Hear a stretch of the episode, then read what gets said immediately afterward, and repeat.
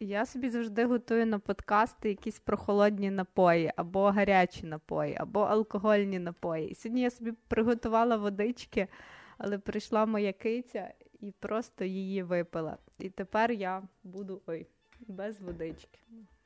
Ну, Тепер пити алкогольний коктейль. Надіюсь, киська його не вип'є.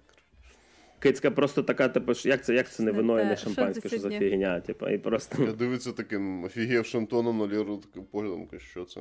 Що щось, це? щось не, не фільтр кава сьогодні. Добре, а в мене якраз, до речі, щось наближене до фільтр кави, і з таких прохолодних і гарячих напоїв йдемо до гарячих привітів. Доброго ранку, хлопчики та дівчатка, чи вечора, чи дня, залежності, коли ви нас слухаєте. Сьогодні в студії для вас, як завжди, Валерія Звичайно, Привітики всім. Максим Морозюк. Всім привіт. Мене все звати Григорій Тисюк. Ви слухаєте 101 випуск подкасту. Сьогодні говоримо про серіали і кіно. Поїхали!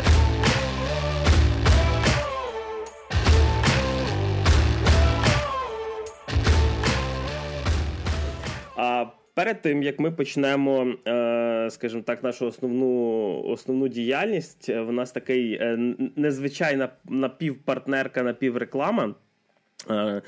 Хочу, хочемо порекомендувати таких чуваків, які називаються Українська Геймерська Республіка. Це канал на Ютубі, які займаються, крім того, що викладають всякі стріми, проводять е, що деколи по відеоіграх.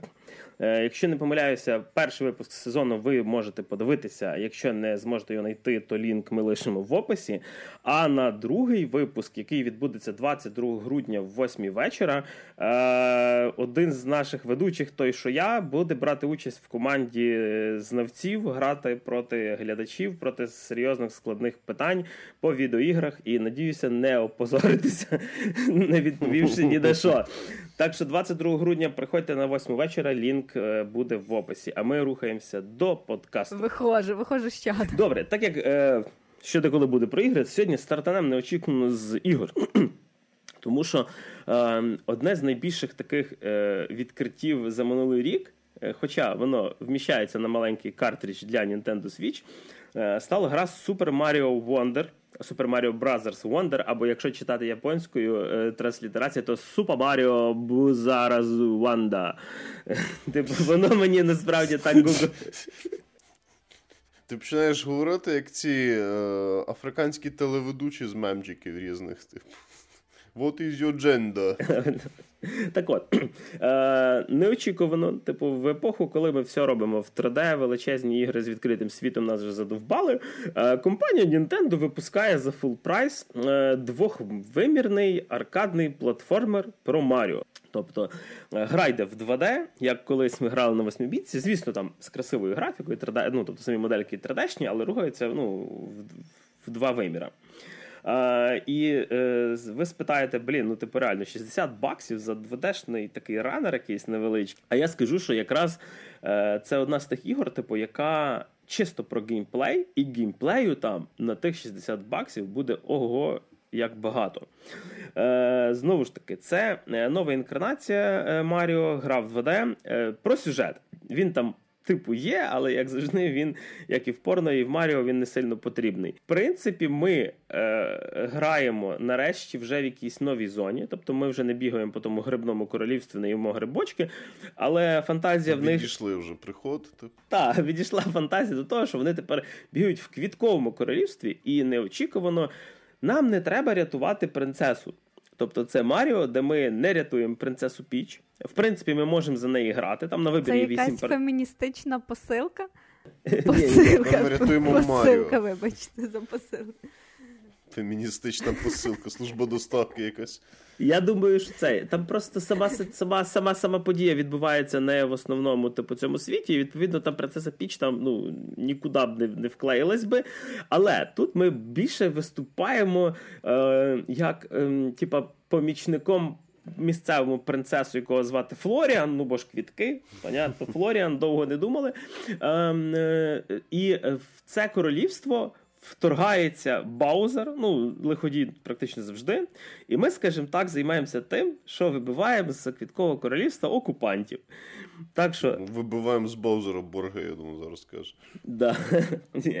От. І, в принципі, е, вся гра на цьому будується. Типу. Е, Геймплей у нас ділиться на дві частини. Ми бігаємо по такому Ну, це не це не можна назвати прям відкритий світ. Типа, ви бігаєте по карті, як колись це було в Super Mario 3 на Game Boy. Е, вибираєте е, місії, відповідно, їх проходите, і знаходите ще певні всякі секретики.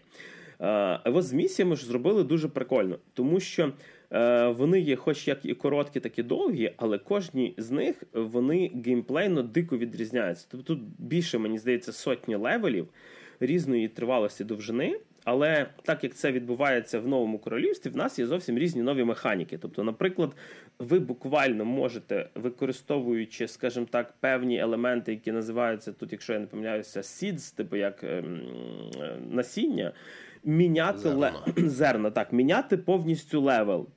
Тобто, буквально простий левел 2D-шний може стати вертикальним, може стати 3D-шним, може поміняти повністю геймплейні механіки. І як цензура це пропустила, я вибачаюсь. Не знаю, не знаю.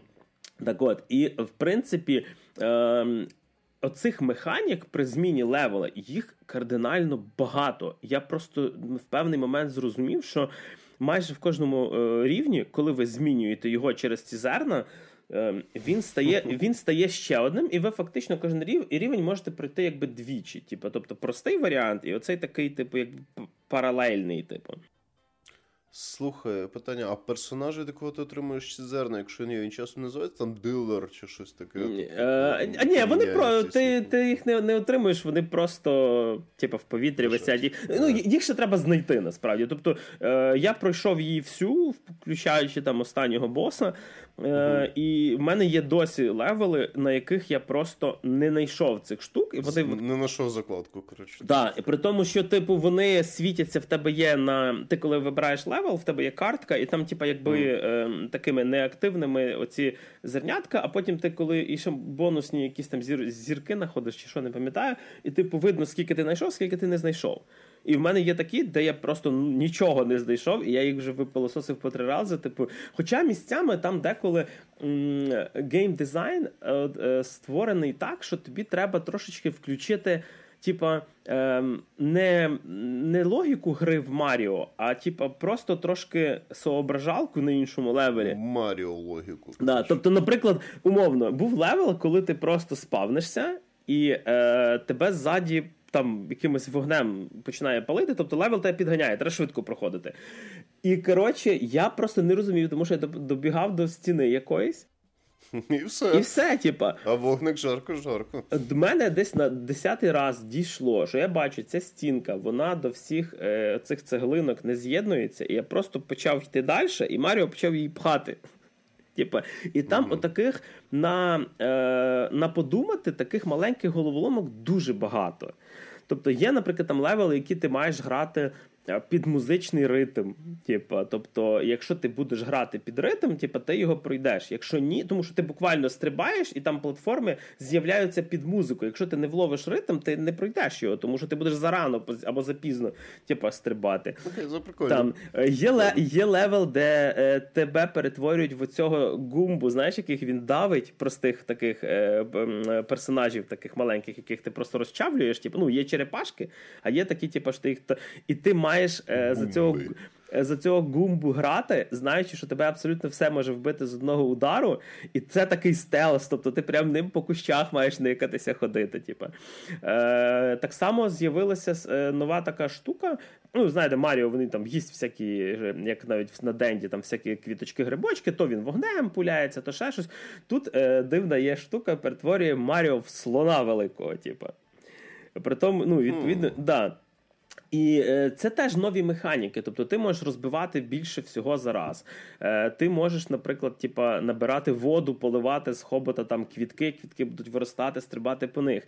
І в принципі, гра про тобі про це не каже. Ці механіки ти е, знаходиш чисто досліджуючи типа, гру.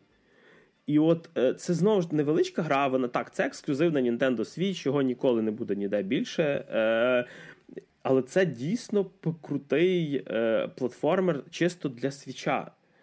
Е, при тому, що якщо я не помиляюся, до речі, е, е, з продюсером, типу, сам саме типу цього Маріо, був такий чувак Такасі Тедзука. Це мужик, який займався розробкою Маріо ще починаючи з Маріо Брос 3, типу, оцих 80-х, якщо чи 90-х роках. Ветеран студії. Немало грибочків з'їв за того, щоб натхнення отримати.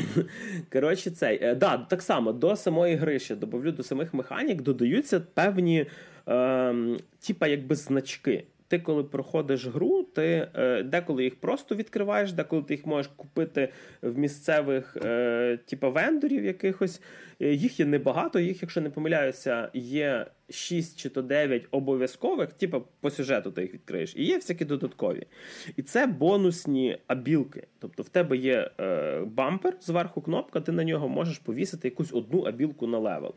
Ем, наприклад, там е, після стрибка, коли ти нажимаєш цю абілку, Маріо там планує, типу, знаєш, вниз, типу, а не а не просто падає. Чи в нього є double jump, чи він е, від стін починає відстрибувати. І ти завжди, от, типу, є е, левели, які вимагають від тебе певної абілки. Ну, то буквально без неї ти не пройдеш. Я якраз хотів спитати, чи якийсь випадок, коли під якусь саму ситуацію щось конкретне, чи береш що завгодно.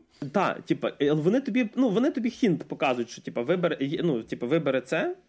Uh-huh. Типа, а є такі, коли тобі просто ну, такий hardlock, типу, ловлять, це здебільшого на додаткових левелах. Типу, коли от ти маєш мати абілку з даблджампом, але щоб її відкрити, треба якийсь там level пройти, де її відкривають. Типу. Uh-huh. І відповідно таких механік дуже багато. Типу, насправді, чесно, е, якщо не брати hardlock, е, корисними я використовував десь дві, може три з цих дев'яти абілок. Типу. Ну, тобто такі, які мені реально допомагали. Тобто double jump, наприклад, дуже допомагає. Типу, бо ти падаєш тут часто. Ну, платформер. Чому ні? Але були там певні речі, які мені насправді не дуже зайшли. Типу, там якісь там бульки випускати, по них стрибати, типу... З носа. Такі... Здібність Маріо простудився. До речі, якщо вам гра, ну типу, гра насправді не є легка. Тобто це платформер, там короткі е, левели, але ну скажімо, ну падаєш в яму, програв, починаєш спочатку. Типу, є чекпоінти в довших левелах, але місцями вона таки ну, задає хардкор. Тобто там є складності по зірочках, типу, вказані, і там, наприклад, коли ти береш оце 5 зірок, ну це ад просто. Дуже а важко. В чому складність, типу, ну в чому різниця, наприклад, між простою картою, складною картою. Типу, більше ворії, більше привід, що що, що саме. Здебільшого, типу, здебільшого е, більше небезпеки. Ну, типу, тобто там буквально є левели на 5 зірочок, які ще трошечки і Кет Маріо вже буде, знаєш, по по такому mm-hmm, пеклу. Mm-hmm. Е, Типа, самі Знаю, простенькі, таке. там один, одна-дві зірочки, то здебільшого нічого складного, типу, немає. Менше проваль, всяких, менше акробатики, типу, ну там біжиш, там якісь просто приколюха, типу, збираєш і т.д. Е, Але найцікавіше найскладніші, мені якраз не найскладніше таке щось посередині, бо в них завжди є якась цікава механіка в таких левелах. Типу. Тобто, наприклад, там ти маєш підніматися вверх і планувати, типу, по чому ти будеш стрибати, тому що кожна платформа, від якої ти стрибаєш, вона там ну, зникає. Типу, ти собі маєш так, okay. прикидати. Типу. Ем, Є левели загадки. Прям. Тобто, буквально тобі там треба на цьому левелі. Він маленький, він зацикльований, ти по ньому туди-сюди назад бігаєш, і там, наприклад, треба знайти 5 монет вони всі заховані так, що тобі треба якось подумати, як їх знайти. Щось розбити, щось відсунути, кудись пройти. Типа. Е, подивитися в іншій перспективі. Тобто там буквально ти можеш, знаєш, типу, тебе може якась катапульта перекинути на задній фон, який ти завжди вважав, що це просто фон, але він ігровий, типу, ти по ньому теж можеш стрибати. коротше. Ну, тобто, більша складність це не про те, що тобі там сильніше товчу через таке, вона більше про те, що треба просто більше думати. Так, так. Про, проміжні боси всі дуже дуже дуже легенькі е, всі ці боси, це типа там оцей, не знаю, чи це син того Баузера, чи чи, чи, чи не знаю, чи, чи, чи хто він йому, маленький, типу, міні-баузер, типу.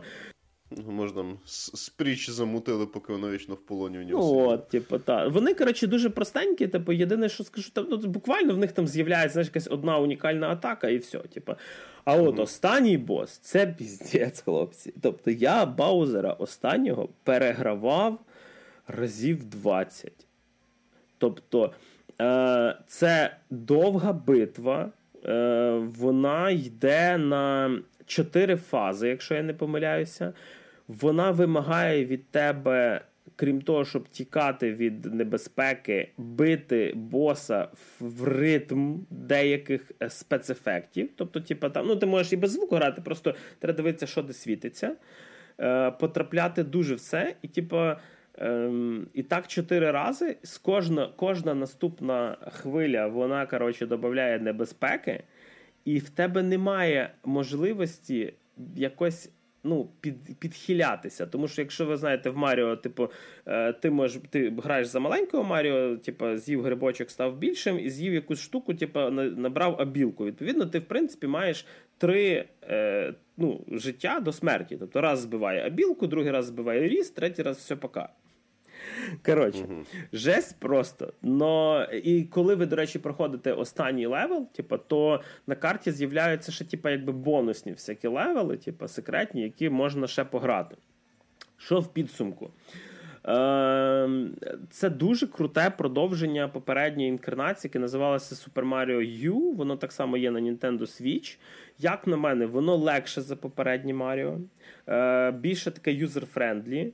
І навіть для того, щоб грати всією сім'єю, якщо у вас є 4 контролера, можна грати на 4. І якщо навіть вас там умовно дітям, якщо ви хочете з дітьми пограти, тяжко грати, тут є два персонажа.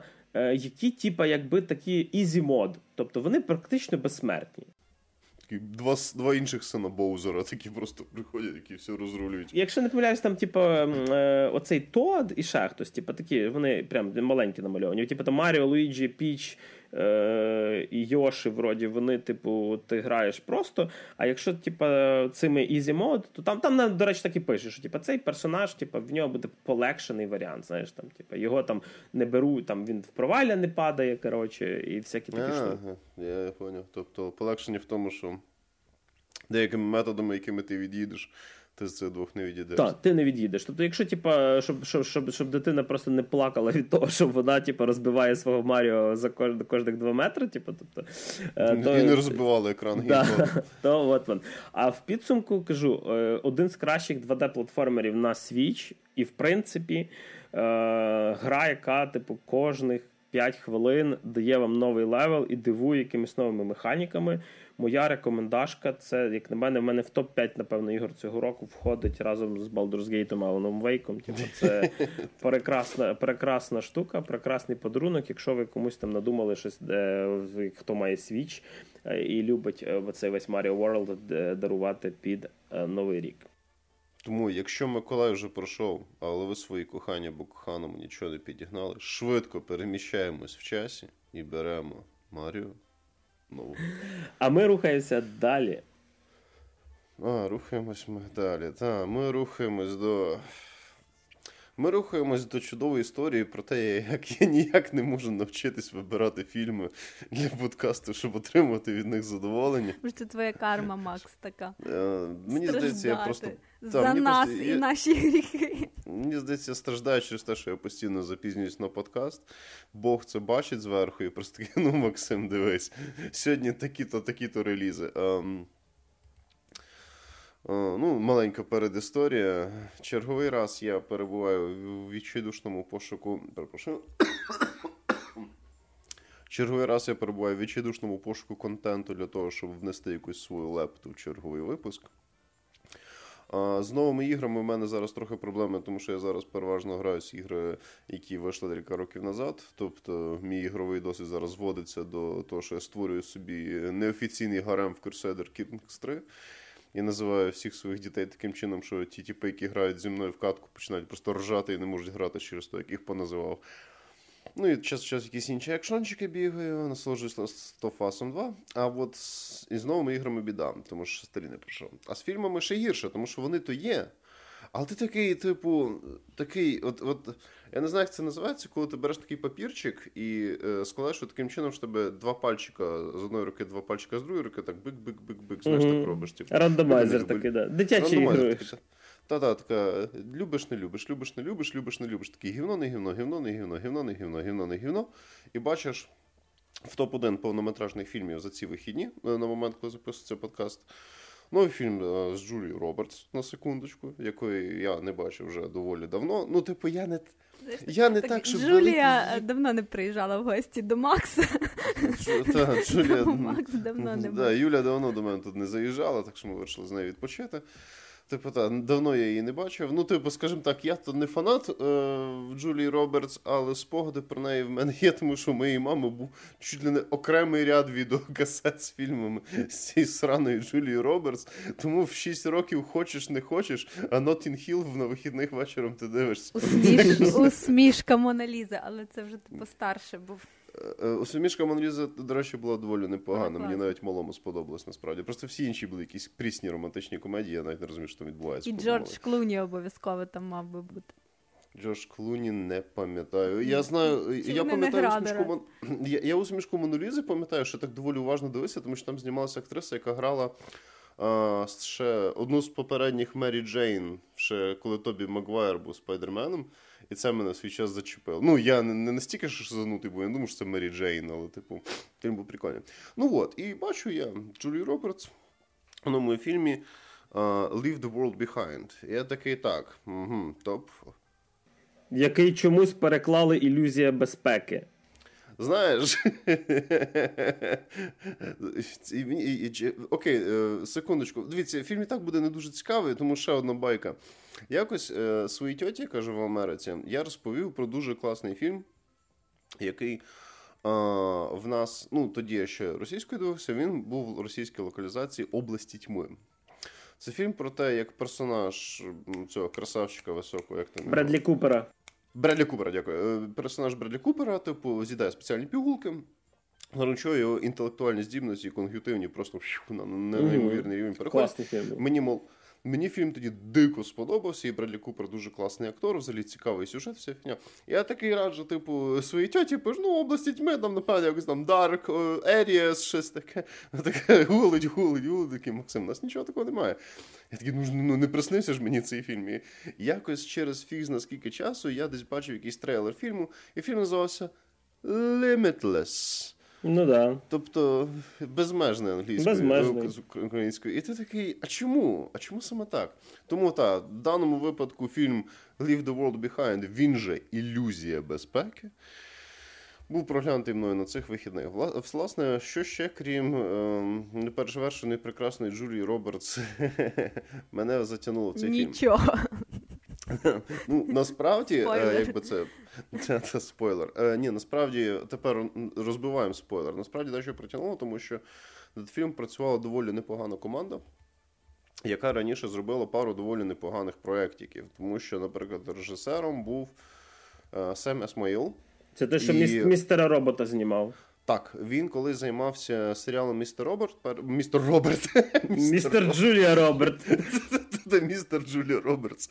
Е, він колись робив містер Робот, він не робив його прям повністю повністю, але він е, був шоуранером, основ... Е, режисером основних таких. Популярних епізодів. І перші два сезони містер Робота мені особисто колись дуже подобались. Це вже потім я зрозумів, що він іде кудись не туди, і що він собою являє, то я вже такий ех, закинув. Ну, Але... якщо що, якщо не що, то він сценарій 45 епізодів написав цей чувак, крім того, що зняв. Окей, окей, окей. Ну, типу, щось він вміє. Тобто, це ну, типу, містер робот мені в цілому на початку дуже навіть подобався, просто потім якось переїло. І, типу, я такий, окей, чувак, який робив містер робот. Але фіг з ним з містер роботом. Був ще один серіал, який мені сподобався набагато більше. Ну, бо я вже в трохи в зрілішому віці дивився, був Homecoming. Це також його проект. Я не знаю, як він називається англійською, тому що це фактично навіть не повернення додому, чи таке, це буквально назва процедури. Homecoming. Там теж, до речі, грала Джулі Робертс. Це вона якраз вперше за фіг на років дійсно кудись повернулась. Е, серіал був про те. Е, персонаж де е, як персонаж Джулі Робертс, працюючи психотерапевтом, працює в спеціальному центрі, який займається адаптацією військовослужбових США перед тим, як вони повертаються це, в цивільне Це, це Хамкамінг, ти розказуєш? Так, це Хамкамінг. Так. Він доволі непоганий, до речі. І він розповідав про те, як.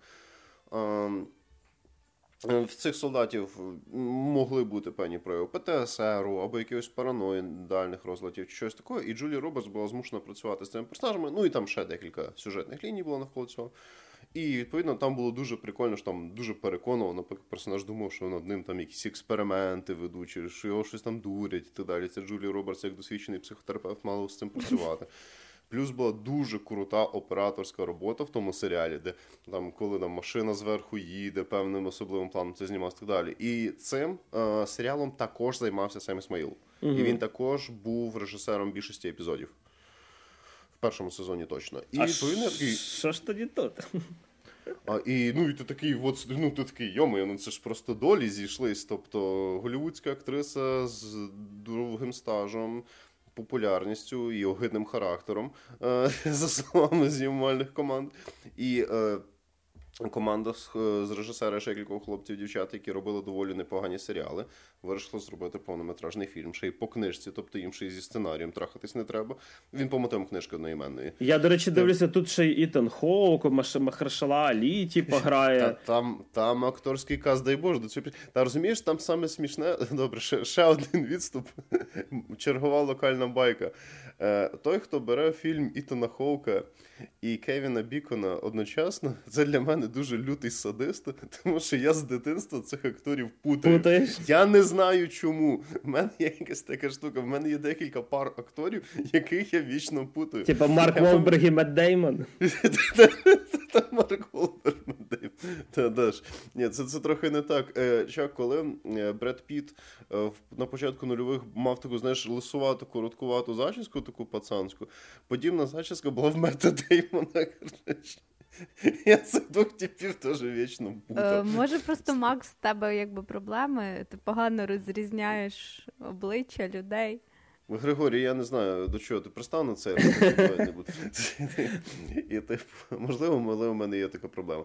От і так, тобто там ще й доволі солідний каст, тому що, ну, наприклад, якщо Ітан Хоук і Кевін Бікон, вони, типу, хороші актори, але зараз не так, щоб дуже на слуху популярні, то Маршала Алі взагалі-то там і в оскароносних роботах участь приймав, і в скасованому Блейді мав зніматись, ну і так далі. Тобто там навколо нього мало бути прям взагалі така доволі.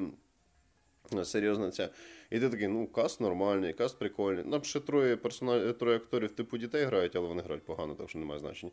Типу. Ем...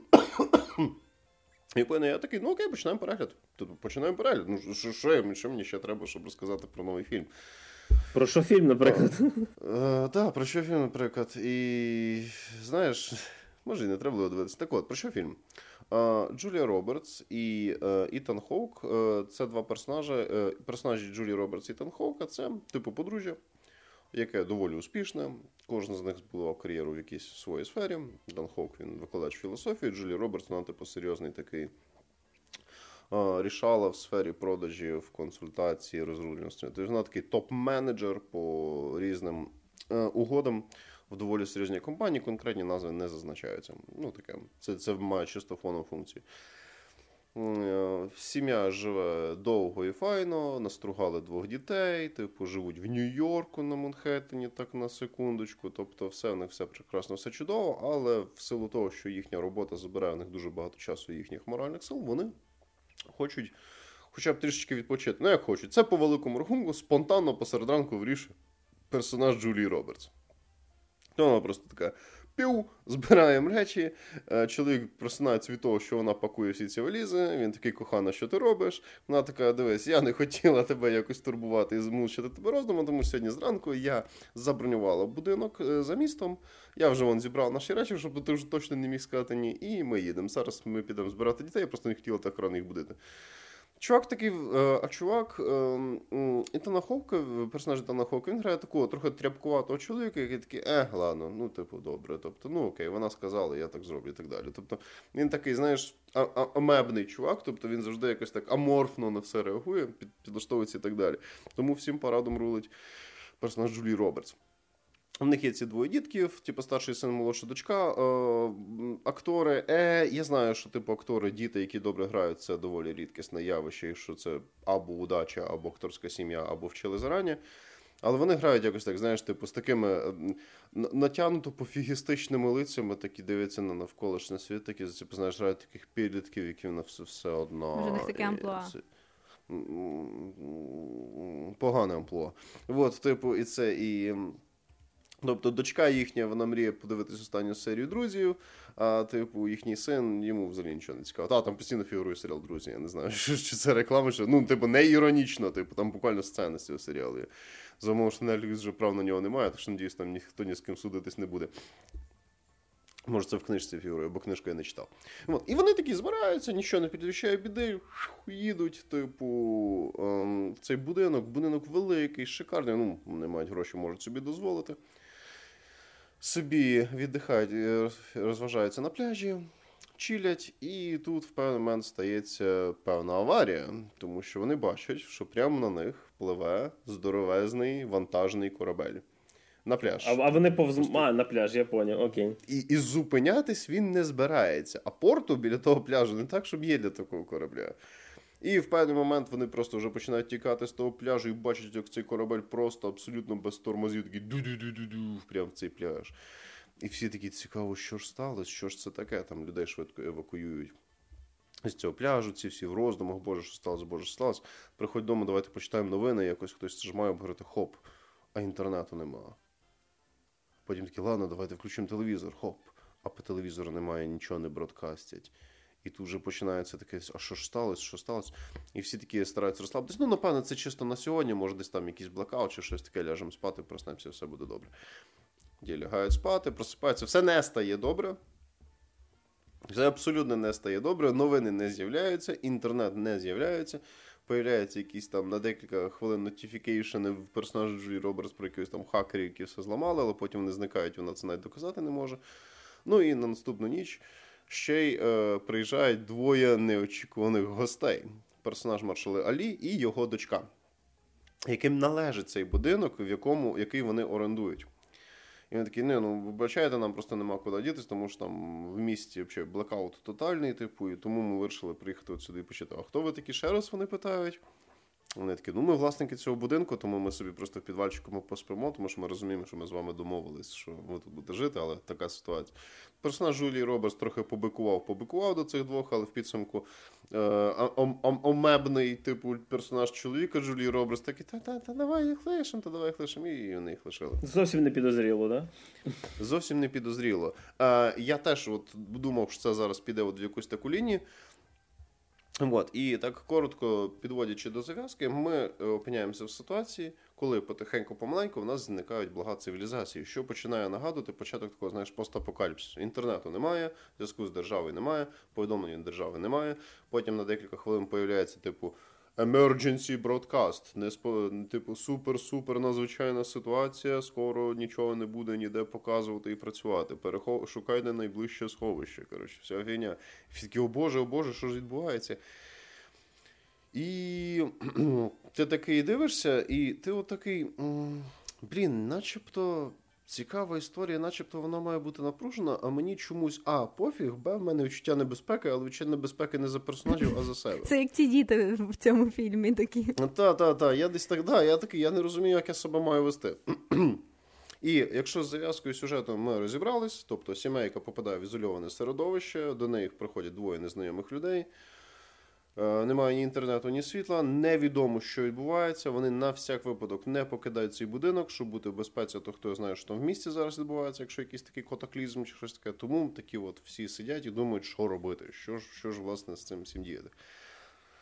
Зав'язочкою розібралися. А тепер поясню, чому е, не було відчуття небезпеки. Було відчуття небезпеки більше за мене, як за глядача, ніж за персонажів від фільму в певний момент почало попахувати одним іменем, яке я постійно стараюсь забути, але воно курва десь то вискочить.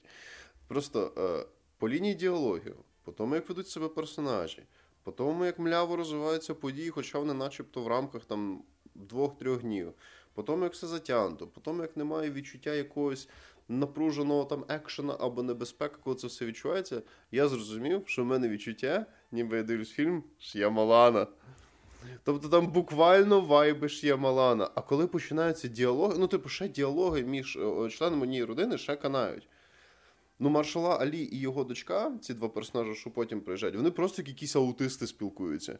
Тобто вони спілкуються якимись дивними, такими, знаєш, тупо зліпленими фразами, ніби аїшкою згенерованими, або якимись цитатами.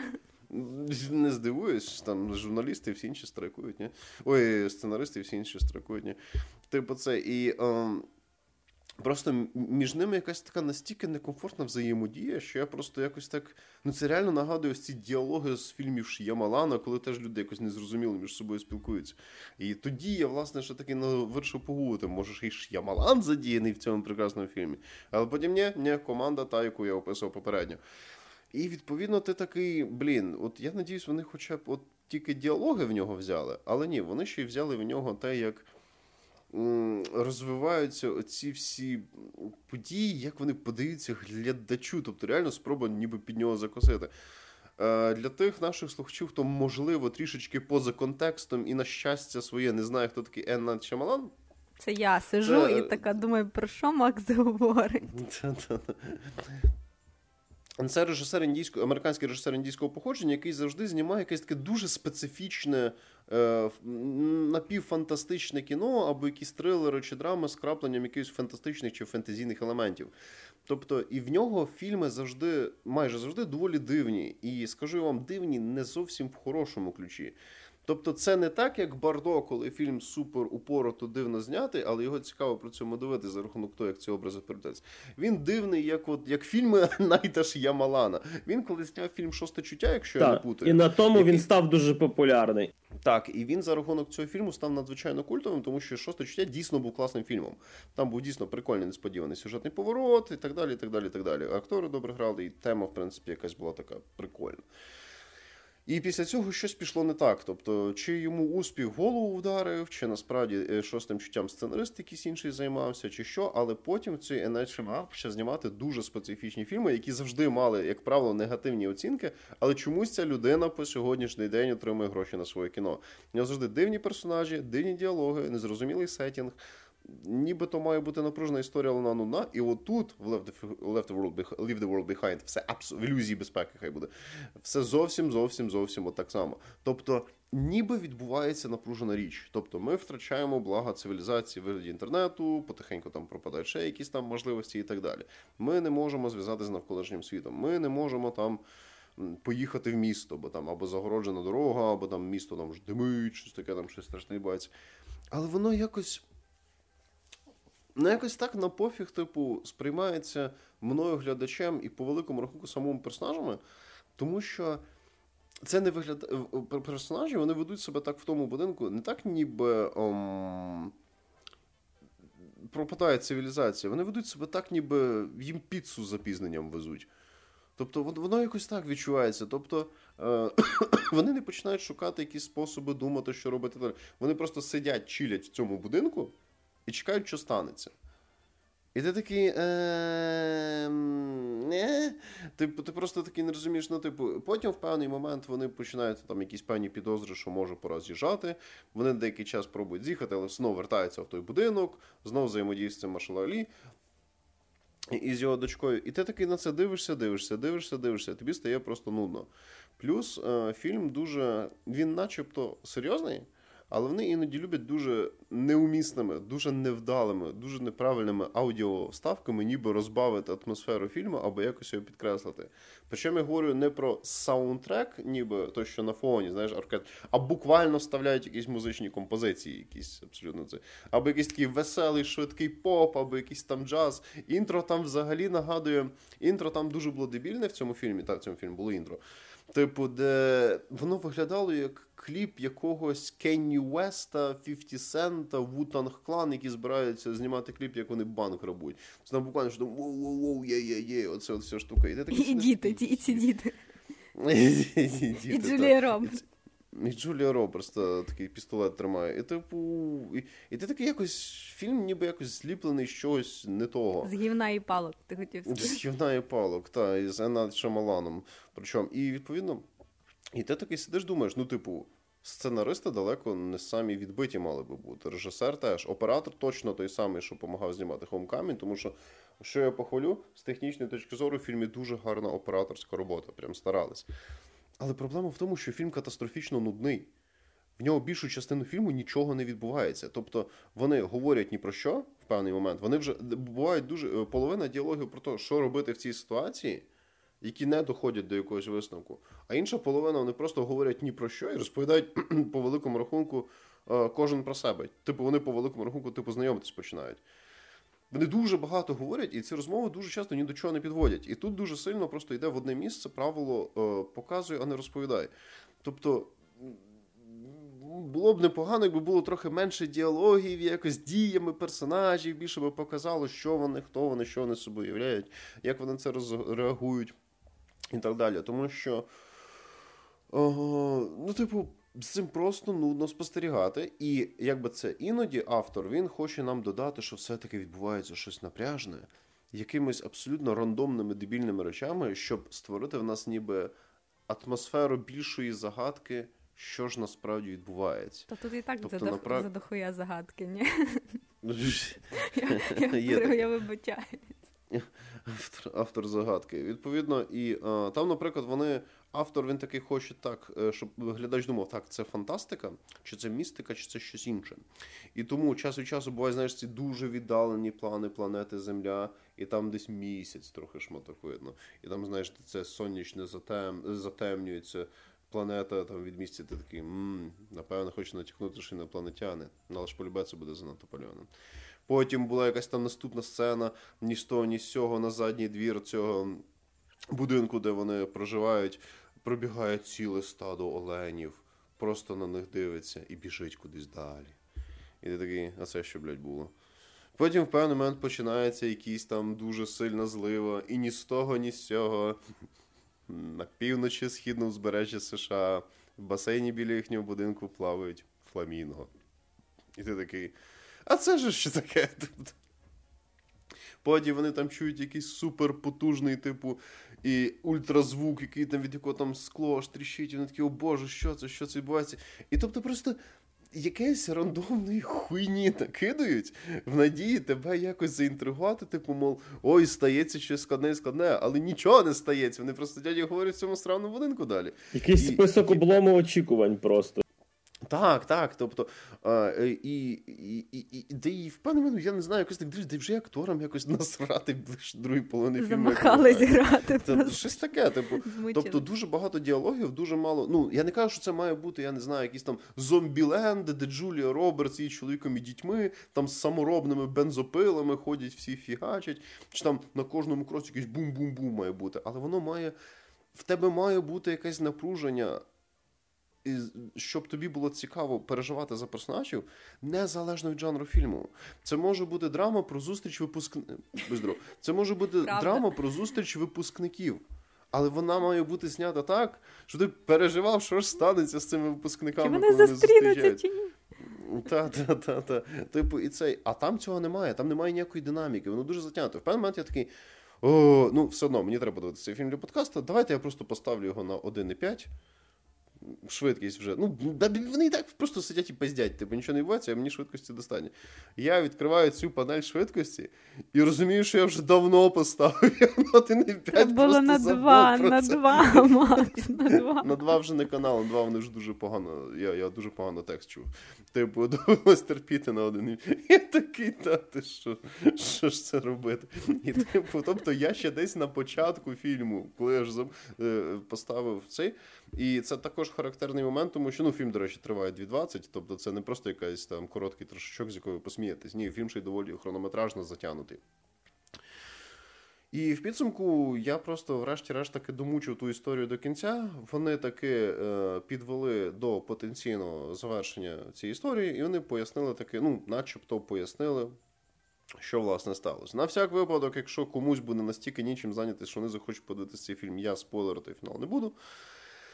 Але просто концепція в тому, що саме очікуваний варіант, е, який розкривається, який розглядається десь всередині о, фільму персонажами, він і виявляється правдивим. Кліфхенгера фінал... нема, да? Ні, ні, ні, ні. Це це завершена історія. Типу, о, і, типу, там ще є, мов, такий символічний фінал.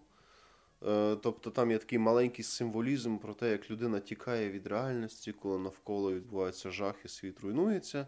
Я такий дуже вам дякую за філософічний посил про ескапізм, але можна, будь ласка, було ще перед цим цікавий фільм зняти.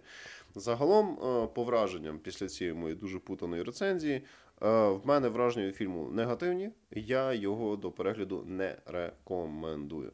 Попри те, що ним займалась дуже сильна команда. Типу, марш. Ем, Гершала Алі.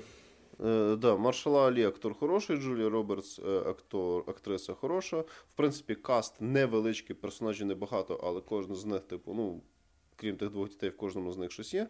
Сем Есмаїл, типу, знімає добре. Типу, його оператор теж працює відмінно. Тобто, з технічної точки зору, з підбору акторів все класно, і статично фільм зроблений класно.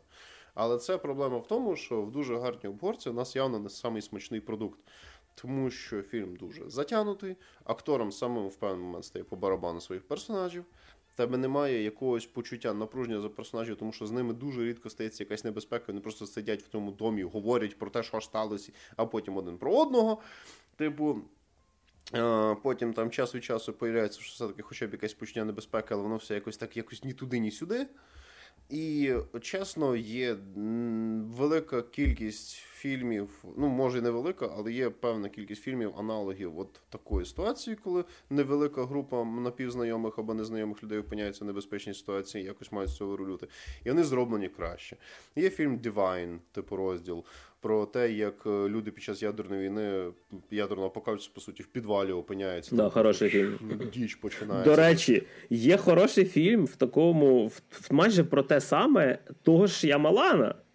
Є непоганий фільм, називається Стук Стукіт в двері. Він е, англійською Knock in the Cabin, тобто стук в хижину. Uh-huh. Типу, uh-huh. Е, він mm-hmm. ну місцями там, звісно, є трошки дебільних цих діалогів, е, але він насправді не не такий, як всі його типу, фільми. Тобто, ну це це не пекло на рівні дівчина з води, яку просто не може. До речі, якщо вам цікаво Шямалана просто от по максимуму, типу, подивіться дівчину з води. Якщо ви не будете ржати кожні дві хвилини, типу, з цього фільму, е, да. коротше, цей а стукіт в, в, в двері. Ми на якомусь випуску подкастів, напевно, десь можливо минулого року чи на початку цього розглядали. Я про нього розповідав. Там просто дуже мені те, що Макс розповідає, мені дуже схожа е, цим із е, історії, дуже мені схожий. Е, коротше, mm тільки екшену там більше, хоча там теж, там, якщо не помиляюся, шість персонажів в ну, в домику, типу, і все. Коротше, от, то, то це набагато цікавіше. Типу. І до речі, а оцей фільм, що типу, Макс якраз про нього розповідає, як і ілюзія безпеки. Е, Він знятий, до речі, я погуглив, він знятий е, компанією Higher Ground, а це компанія Барака Обами, до речі. Якщо що, Ого, і Мішель. Це так поворот, це так твіст. Е, yes Weekend називається. І він, і він вийшов на Нетфліксі. Він на Нетфліксі, до речі, є з українським дубляжем, а, і він ще буде виходити в е, обмежений кінотеатральний прокат, я так розумію, в Штатах. Знаєш наше? Щоб на Оскар претендувати. Я думала, що що які Макс. молодці. Просто ну, успіхи. Ні, До речі, крім жартів, насправді за операторську роботу цілком можуть відвалити, тому що ну, це це не якісь там мої мої специфічні враження. Цей оператор, про якого йде мова, я, на жаль, не пам'ятаю імені, він його прийнято вважати доволі крутим чуваком. Тобто, чисто за операторку вони ще від, відвалити статуетку чисто теоретично можуть, тобто, як мінімум, претендентом буде. Але просто з іншої сторони кажу, є декілька фільмів. Бо ж дає е, фільми на зомбі тематику, такі як Rise of the Dead цього Зака Снайдера. Типу, і так далі. Тобто є е, декілька просто варіантів, які швидко не прилітають в голову. Боже, та є навіть цей фільм жахів, що такий доволі постмодерністський Cabin in the Woods. Типу, це вже Керенний. трохи про інакше. Це трохи про інакше, але теж ситуація, коли люди не розуміють, що відбувається, вони замкнуті в певному середовищі. Тобто таких фільмів трохи є. І цей фільм, напевно, одна з найгірших ітерацій такого формату. Я не знаю, що там в книжці відбувається. Але, типу, можна було, крім цих діалогів, сраних з цієї книжки ще щось перенести. Тому що якщо вони боялись просто якось відійти від першого джерела, тому робили в такому форматі, ну тоді або не треба було екранізовувати, або все-таки треба було ризикнути і трохи відійти.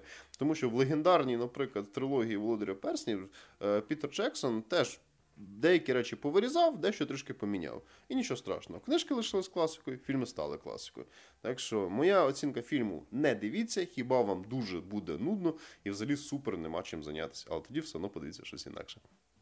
Отож, а ми йдемо від одної екранізації книжки до ще одної екранізації книжки. Тільки тепер вже не від Netflix, а від Apple TV. Е, Вийшов міні-серіал е, на Apple TV з Брі Ларсон в головній ролі, який називається Уроки хімії. Це екранізація книжки е, Бонні Гармус, яка так само називається Уроки хімії. Е, я книжку сам не читав. По-перше, е, ну я про неї знав тільки тоді, коли почав дивитися серіал. Але якщо вам цікаво, то книжку видало видавництво КСД. І воно зараз у нас продається, ну, типу, за доволі розумні ціни. Е, не пам'ятаю, чи є цифрова версія, але паперова точно продається. Е, бачив навіть в книгарні вже. І вона там зібрала колись була бестселером New York Times, типу Washington Post. І та книжка свого часу була така нашумівша. Е, Наскільки я подивився трейлер, почитав трошечки преміс, типу, я спочатку був трохи насторожений, тому що е, воно все подавалося як.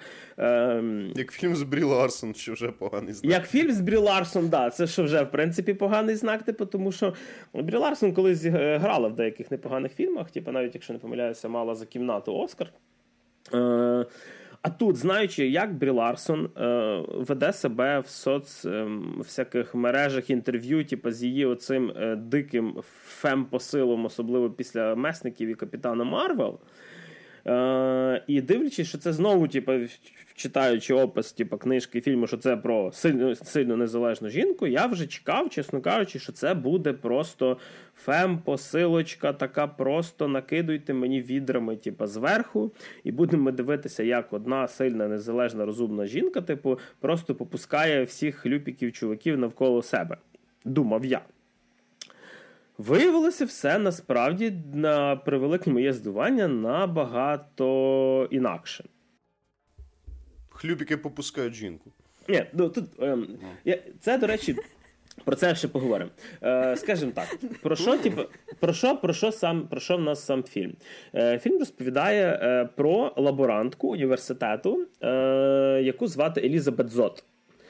І е, все, всі події в нас відбуваються в 60-х роках. І е, з самого початку взагалі нам показують трошки події, які, е, типу, весь фільм показують між 60-ми і там середини 50-х, тобто дві, дві, два часових відрізка.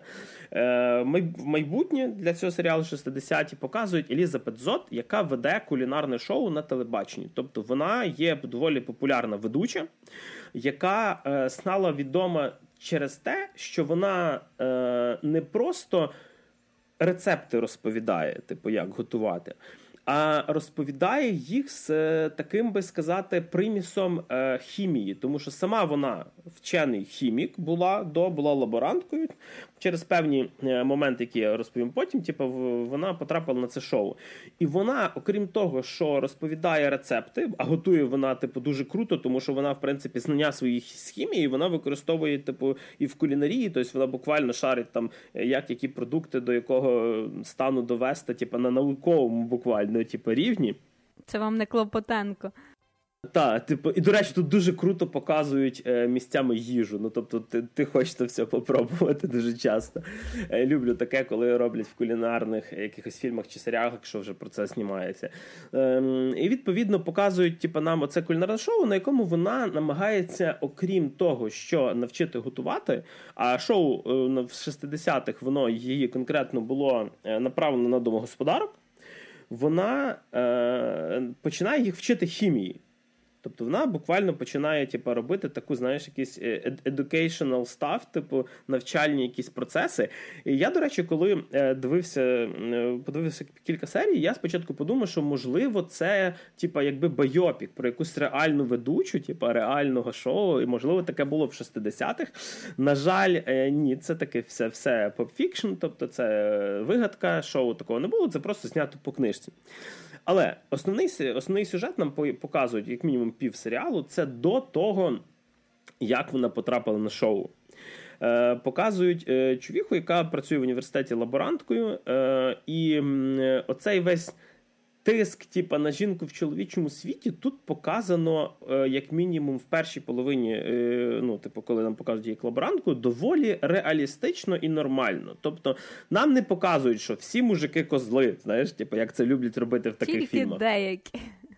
Е, Ні, ну не там не розумієш, Які з навіть говорять. там е, ні, навпаки, тут тут, тут якраз якраз тут багато нормальних чоловічих персонажів. Тобто, в певний момент вона взагалі весь серіал е, ну, з тим. Ну, е, Нарешті хоч щось. Е, Nice, з тим nice. е, ну, починається практично з тим, що вона знайомиться з е, своїм ну, в майбутнім, типу, коханим, типу, з е, чуваком, е, його звати Келвін Еванс.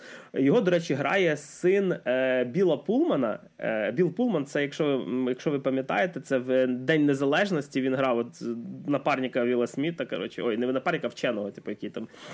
Чисто перепро. Ой, Боже, оце я забрехався. Він грав якраз президента. президента грав, так. І, і його, до речі, грає син е, Льюіс Пулман, і я його практично ніде не бачив, цього актора, але в мене було постійно це відчуття, що мені когось нагадує. Типа, я, я коли... Так, а він реально пішов весь тата. Коротше, ще кого тут з акторів е, побачити було прикольно. Це Кевін Сасман, е, чувак, який грав е, власника магазину коміксів в серіалі Теорія Великого Вибуху. Е, типу, і доволі прикольно побачити його в трошки іншому амплуа. Він грає такого, типу, продюсера цього шоу. Е, який, е, ну, типу, намагається е, трошечки вигребсти, тому що всі їхні телевізійні шоу вони не особливо збирають, скажімо так, фанбазу і заробляють гроші. І тут якраз є конфлікт його з продюсером, який набагато старший мужик, який грає якраз оцей, напевно, що єдиний тут персонаж, який такий, типа, негативний тип, який просто. Е, Все має бути так, як було, знаєш, останні 50 років. Нічого не міняти, воно працює, значить воно працює. Типа, е, і він хоче це розвивати шоу. Просто, от, е, типу, чувіха, читай рецепти, і ми тобі нагнали всякої реклами. Типа, давай тепер ще рекламу читай, і показано, знаєш, конфлікт в шоу дуже класно, коли в нас є зірка, без якої шоу просто не буде, бо там вона стає популярною, знаєш, буквально типу, рейтинги ростуть. Е, І продюсер, який каже: е, ти маєш рекламувати оцево, коротше, хімозне масло. Просто казати, що воно класне. А вона, типа, хімік, вона там склад почитала, каже, це гівно. Типу, на цьому не можна готувати. Типу, це, ну, і оце показує одна, одна сюжетна лінія нам показує якраз типа, про, ем, е, вже в майбутньому, в 60-х, типа, в, в, цьому, в цьому телевізійному шоу. Хоча більше половина першого, е, перших п'яти серій, якщо не помиляюся, всього серії 10, е, показують, як вона е, познайомилася з чоловіком своїм е, з Келвіном, як е, вони вели свою наукову роботу, як е, їй було важко в тому ж самому університеті, де, е, хоча більшість чоловіків вчених, е, типу, вони такі. Е, Специфічні, вони, типу, ну, то пофіг, типу, чоловік, ти там, ну, там навіть була розмова, яка каже, каже, типу, яка мені різниця, типу, ти чоловік чи жінка, типу, мені головне твоя докторська, типу, знаєш, або твої дослідження, коротше, за які там універ буде гроші мати. Типу, е, ну, а вона постійно казала, типу, що ну, мені не дають кабінет, типу, бо я жінка і т.т. Типу. І він такий, це не має бути значення. І буквально звучить фраза, коли вона каже, типу, назви, е, кого ти знаєш, типу, він каже, типу, ти знаєш, каже, типу, вчених е, жінок. Він каже, звісно, знаю. Кого ти знаєш відомих вчених жінок? Він такий Марія Кюрі. І такий, а я собі сижу, думаю, блін, ну я теж тільки Марію Кюрі, напевно, знаю. Тіп. І це така, так отож каже. Е, і при тому, що що прикольно, е, вона сама, оця Елізабет Зот, вона така доволі специфічний має характер. Якщо розібратися і вже відсилками до теорії великого випугу йти далі, вона такий е, майже Шелдон. Тобто їй головне наука, вона, типу, там е, не є релігійною, що в 60-х, типу, і той її хлопець теж він там буквально їй каже на чуть не на першому побаченні, що ну, типу, чувіха, я атеїст. Ну, типу, це Америка 50-х, 60-х, знаєш, де здебільшого всі, типу, на цьому на заході чи, чи там, Аме- боже, да, на заході Америки в понеділок завжди в церкву ходять, і в такому суспільстві це доволі блокер міг би бути. Типу. Е, наприклад, а вона е, умовно через певні історії з минулого, вона, наприклад, ну, типу, їй подобається цей хлопець, але вона йому зразу каже, типу, що ну я не хочу одружуватися. Типу, ну просто от ми ми можемо типу, жити, але одружуватися ми не будемо. І там теж прикольно, тому що це два персонажа з такими, дай Боже, мурахами, типу, в голові, і таке, знаєш, приймання один одного їхніх проблем, їхніх зайобів, типу, які вони є. Тому що кожен з них е, двох це дуже нелегка людина в співжитті, в співіснуванні і т.д. Типу, е- з різними інтересами, з різними якимись нахилами, і з такими мурахами в голові, що дай Боже. Е- от. І це е- дуже прикольно показує їхню професійну діяльність. В певний момент я не буду спойлерити, нам показують її життя вже без без нього, типу без Келвіна і показують типа, її майбутнє, е, коли е, вже і самій приходиться з чимось справлятися. Типа, це теж дуже круто. І тобі, в принципі, да, тобі показують історію про розумну чувіху, яка живе в доволі чоловічому типу, світі, е, де ну, буквально ну, крім неї, особливо в університеті, на посадах не там секретарка-прибиральниця, типу, помічниця майже немає жінок. Але вона, типу, хоче ну, типу, здати докторську, піти далі. Ну, типу, Через певний момент, типу, от вона потрапляє на це шоу не через те, що вона хоче на це шоу, а через те, що це е, ну, прибуток, робота, гроші потрібні. Ем, І вона, напевно, розуміє, що типу, вона в цьому університеті особливо не зможе здати на цю докторську, стати, е, типу, отримати ступінь науковий, більшу зарплату і т.д. Е, В принципі, практично весь серіал дуже ну, типу, дуже гарно, дуже чітко показує дуже багато подій. Тим мені перша половина е, сезону дуже сподобалася. В плані, що це. Ем, е, там там він невеликий, е, таки да, так і на 10-8 епізодів, по 40 хвилин, але подій дуже багато. Тобто, в нас mm. нас, нас не затягують, в нас не не тормозять, немає оцих, типа, розмовні про що. Коротше, є кілька паралельних сюжетних ліній, типа друго, другорядних. Типа, наприклад, е, є там сюжетна лінія її сусідки. Е, через е, вулицю якої мають типу, прокладати шосе Е, І, типа, буквально ну, будуть зносити будинки, типа, їх переселяти, і типа, є оце якісь е, проблема підтримки, типа. Звісно, там ну, там проблема підтримки чорного населення, яке хочуть виселяти в 60-х роках, а 60-ті це, скажімо так, е, ще буквально пару років люди ходили в різні туалети в Америці. Ну, Це тобто... що було епоха расової сегрегації. Так, це, так, так. От. І це це, теж це теж непогана, цікава типу, лінія. Вона йде ем, ну, типу, на фоні. Е, показано там свавілля поліції, показано, типу, як до тебе починають ставитися як білого чувака, який підтримує чорних сусідів, наприклад. Як до Емінема, коротше, такий. Так, як, як до Емінема. І от, і, ну, і в принципі, типу, майже весь серіал Прикольно, хороша історія. Е, не в, в типу, ці посилочки, про які нас люблять е, казати нам в коментарях, що ми шукаємо якісь типу, всякі ці. Нам і шукати не треба. Гріша тут розказує, мені здається, все в цій посилочці. А тут, тут, до речі, е, про це все розказано нормально. Тобто, типу, в мене в мене за весь фільм в мене ні разу не було, типу. Е, знаєш, там... Е, Не бомбануло, знаєш, цей е, шкала підгоріло в ріші, коротше, від Соромно не було. Так, тобто... Соромно. Соромно не було. Ти не фейспалмиш весь фільм, типу, ти дивишся його нормально, тобі реально цікаво. Типу, тобто Брі Ларсон прикольно грає. Типу, і цей, до речі, Пулман молодий теж прекрасно типу, тут зіграв.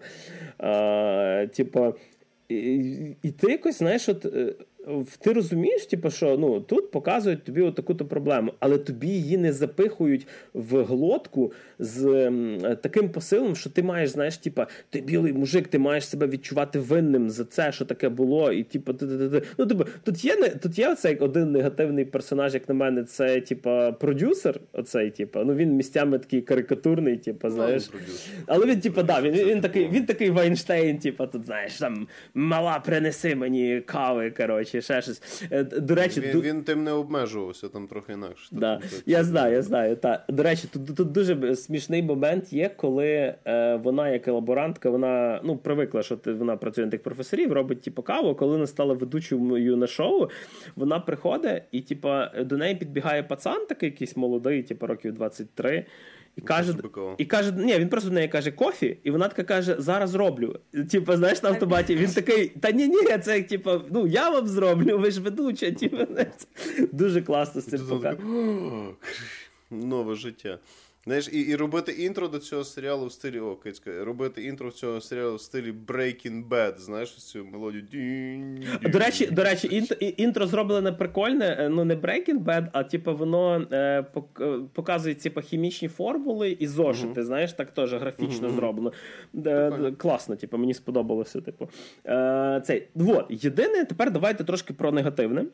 Е, Наскільки я розумію, подивившись весь сезон, це закінчений е, серіал, тобто це один сезон. А ти хотів ще. Там, ну дивися, там місцями, типа, е, є певні е, аспекти, які б я б хотів би ще побачити. Ну, типу, більше про це щось мені розказати. Особливо більше про це. свавілля поліції. Більше хімії, хімії. Більше фемінізму, таке коротше. Гріша прогнувся від повісточку, коротше. Хотілося би побачити більше оце е, історії про телешоу, ніж про університет. Типа і і життя. Тобто там про це телешоу, воно подається тобі з самого початку, але його насправді доволі мало. Ну, не, Суть не в тому.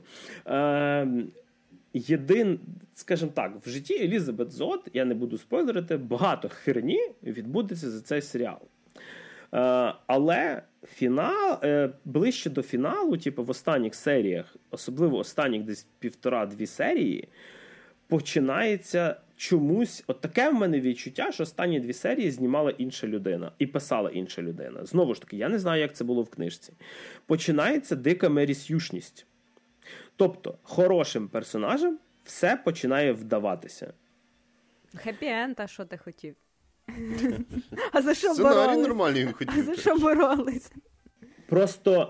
він хотів. А за що боролись? Просто не тільки Елізабет Зотик, головній героїні, все вдається. Всім, абсолютно всіх персонажів, яких тобі показують як позитивними, всіх все вдалося. Умовно, той, хто хотів отримати роботу, отримає роботу. Той, хто хотів добитися чогось, доб'ється чогось. Той, хто хотів там, е, не знаю, сім'ю, бо там нього там ну, хтось там не знає, там ну, типа дівчину знайти, чи ще там когось там є теж вдасться. Кого поганого, типу, там якогось е, з поганим, там не знаю, когось там хто мішав, звільнять. Всі, і типу в останній серії буквально всіх все заєбісь. Ми щось розівчились радіти за хороші речі. Хеппі-енд, як в дитячих казках. Так, такий, так, просто весь фільм тобі показано прикольну ситуацію. Тобі показано цей світ 50-х, 60-х. Показано проблеми, типу, і чорних, і проблеми там жінок на тогочасно відносно чоловічих професіях. Типу, і це гарно показано. Тобі це не запихають в рот. Типу. І коли там е, вона добивається чогось, типу, через весь серіал, і таки їй це вдається, це прикольно. Але, типу, розумієш, це е, момент, коли персонаж, наприклад, мав, я не знаю, от я перефразую це якось інше. От, от персонаж все життя, наприклад, мріяв про про машину. Да? Хотів купити машину, збирав гроші, купив машину. І, типу, він купляє цю машину. І тут неочікувано в багажнику ще 2 мільйони доларів лежить. Оце такі, типа, оце такі успіхи тут. Я це, я знову ж таки, я не спойлерю, я перефразовую, але це так виглядає, типа. І, І просто ти такий до кінця додивився? Серйозно, я дивився весь сезон. Супер. Типу, при тому, що це шкода, що це Apple TV був вже ну зараз вже ні, але коли він виходив, тому що е, я почав дивитися, коли вийшло три серії, і типу, це далі по серії в тиждень. Знаєш, це не Netflix, що зразу все виходить. Але коротше, е, ну і відповідно я тої останньої серії дуже чекав. Думаю, блін, типу, е, і от такий якийсь кінець, через те, що я вважаю, що якраз кінець, кінець, що продовження не буде, тому що тут всі сюжетні лінії вони, типу, зводяться до якихось фіналів. І в більшості до заєбіть класних фіналів. Типу, ну, тобто. Занадто хороші фінали і занадто мало зусиль. Мало страждань. Але в підсумку серіал раджу. Серіал хороший. На Apple TV є е, українські субтитри. Ем, якщо якщо складно, то якщо не помиляюся, цікава ідея переклала його українською. Я не пам'ятаю, чи цікава ідея чи Дніпрофільм. Хтось з них, але українською він також можна, там, де ви знаєте, де шукати, там можна знайти. Так що, незважаючи на млявий і трошечки такий, е, скажімо, типу, дуже класний і позитивний фінал, серіал, в принципі, раджу. Тобто можу, можете подивитися, не боятися, що там зараз вам накидають типу, повісточки за шиворот, воно все гарно, дуже знято. Типу, і від мене великий палець вверх. В принципі, Apple TV доволі часто е- тішить непоганими проектами останнім часом. І, до речі, про один з них я ще розповім наступного подкасту, коли додивлюся, бо, бо тільки почав. А ми рухаємося до нашого бенгера, до такого величезного фільму. До від... головного фільму цього подкасту. Цього Найочікуваніший. Єй, Лера вже сезону. все підготувала нам напевно. Да, так довго чекала оплески. Що ж, а це теж е, проект, до речі, який вийде скоро дуже на Apple+. Я надію, що дуже скоро. Новий фільм Рідлі Скотта Наполеон. Та-да-да-дам! Ой, ну я не знаю, чи варто говорити, що я не дуже велика фанатка Рідлі Скотта. Ну ж ви були Можеш готові сказати. до моїх суб'єктивних, може, десь трошечки упереджених е, думок на рахунок Рідлі Скотта і його кіно. Але ну тут і без любові до Рідлі Скотта, я думаю, все стане дуже ясно, дуже дуже скоро, така трошки інтрижка. Боже, Наполеон це таке якесь стражденне кіно взагалі. Е, бо його ще колись дуже давно хотів зняти Стенлі Кубрик. Може, всі пам'ятають. О, та. Тобто це, після це кос... після космічної Одесеї він планував знімати Наполеона, але в нього так і не склалось, і це такий дуже. Е, сумний взагалі епізод в кінематографі, бо всі чекали Наполеона від Стенлі Кубрика, і якби не дочекались, і завжди дуже багато думок на тему, а що би він зняв, якби все-таки зняв. І тут, якби Рідлі Скотт теж посягнув на цю таку тему неоднозначно. А ще в 77-му році в Рідлі Скотта був фільм. Е, це був його дебют, фільм про двох офіцерів Наполеонівської армії, які бились 16 років між собою на дуелях. Дуелянти вроді та, називається. Та, та. І він Це зас... перший фільм. Так, так, дебют, я ж сказала. І він був заснований на оповіданні Конрада, і це була прям історія так про е, офіцерів Наполеонівської армії. І цей фільм дуже класно пройшов, його там в Канах дуже класно зустріли. І звід з того моменту, якби почала почався якийсь такий трі, тріумф е, куб, е, ой, Кубрика, е, тріумф Рідлі Скотта. Е, І якби Рідлі Скотт, ми ж взагалі знаємо, що він фанат історичних фільмів, і це взагалі така його тємка. Ну і тому не дивно, що він вирішив зняти Наполеона. Е, Причому е, Рідлі Скотт, він ще дуже великий фанат фільму з Кубрика Баррі Ліндон. Можливо, хтось бачив. Це теж така історична костюмована драма. Вона така трошки в стилі Кубрика не зовсім типова, але вона теж на цю тематику. І от е, Рідлі Скотт теж дуже такий великий типу фанат цього фільму. Ну і одним словом, береться тут у нас Рідлі Скотт, пише сценарій, все кльово. А треба ще сказати, що Рідлі Скотт в одному з інтерв'ю розповідав, що оцей фільм Кубрика Наполеон він називав цей проект мертвонародженим. Тобто, що вже з самого початку все не задали. А як корабель назвеш? До речі, сценарій писав не Рідлі Скотт до Наполеона, а писав Девід Скарпа. Ну, слава, я не знаю, чи це добре чи ні. Рідлі Скотт, він, в принципі, загалом не дуже пише сценарії. Це ну, він прикладає свою руку, я б сказала. до, е, Ну він дивися, Скарпа він там буквально щось 5 фільмів написав сценарій, але єдине, що можу сказати, що він пише сценарій до другого гладіатора, який Редлі Скотт знімає, якого, напевно, всі дуже просили чомусь, що треба нам гладіатору продовження. Ну mm ну і до речі, ти повертаючись до теми Наполеона, то там щось за цей проект Кубрика взявся Стівен Спілберг, і він щось там теж його хоче, я не знаю, як це назвати, реанімувати, зняти по-новому. Ну, можливо, ми скоро побачимо ще один фільм е, Наполеона. Ну, типу, е, тим не менш. Починається в нас фільм, а я ходила на нього в кінотеатрах, тому що я вирішила, що це такий епічний батальний фільм, а Рідлі Скотт в нас гуру епічних батальних фільмів, значить, треба йти в кіно. Ну і взагалі я зразу скажу, що фільм не короткий, він до 2,5 години. Мені взагалі останнім часом щастить на довгі фільми. Я вже навчилась сидіти в кінотеатрі і не ходити в туалет. От. Е, але має ще вийти режисерська версія. І от на Apple TV вийде ще режисерська версія Рідлі Скотта, і вона буде йти 4 години. Ну, тобто, якщо ти фанат, Макс, то. то... Да, Якщо я фанат поспати, я обов'язково займусь цим питанням. Ні, мені вистачило свій час режисерської версії Прометея, дякую. Ну і значить, перші кадри, які нам показують, фільм починається в 1793 році в Франції, і нам показують відсікання голови Марії Антуанети. Тобто нам показують страту на гільотині попередньої королеви Франції. Е, тут зразу всіх було дуже багато претензій, бо ця сцена показує нам, що свідком е, цього гільотинування є Наполеон. Тобто, що він спостерігає за цією стратою в натовпі людей. Історично цього насправді не було. Е, він не бачив страти Марії Антуанети. Це все повністю вигадка Рідлі Скотта і сценариста. Але ми зразу знайомимося з персонажем Наполеона прямо з першої сцени. Нам зразу показують Хоакіна Фенікса, який його грає.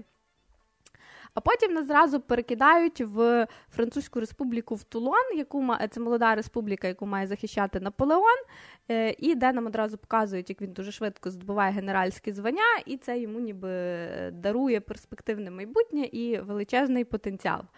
І тут зразу на горизонті з'являється наш другий головний персонаж цього фільму це Жозефіна Богарне, яку грає Ванеса Кірбі з серіалу Корона. Можливо, вам відомо, можливо, не тільки. Ну, Ванеса е... Кірбі ще була в цьому недавно, боже ти мій в місія не здійснена, якщо я не помиляюсь, вона теж грала. Так, е, да, в сьомій місії вона грала. Ну, Ванеса Кірбі, да, це це плюс цього фільму. Е, і, власне, Хоакін Фенікс і Ванеса Кірбі вони в нас головні персонажі.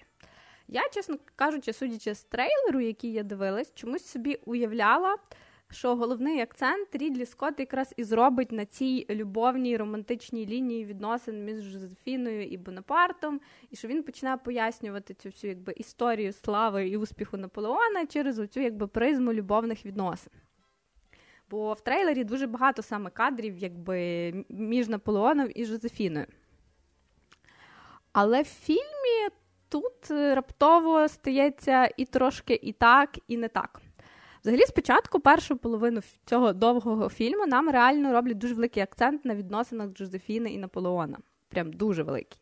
Тобто дуже багато кадрів з ними, дуже багато їхньої взаємодії. І то причому то така взаємодія дуже побутова.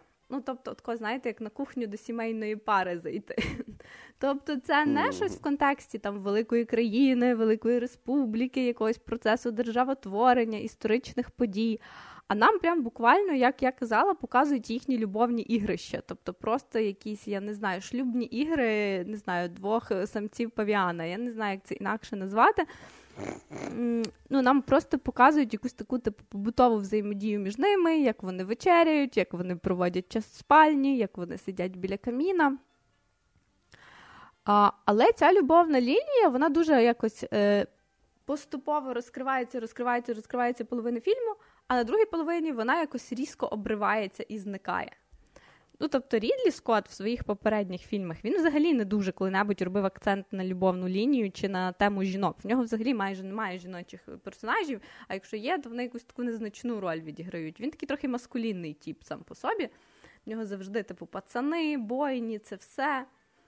Ну, крім першого чужого, напевно. І, і, і, і, солдат, і солдата Джейн. А, Ну, але вони такі пацанські дівчата, знаєш, так що все не рахують. Так, тобто, і тут, якби теж ця любовна лінія з'являється, дуже активно набирає обертів, а потім в якийсь момент вона просто зникає.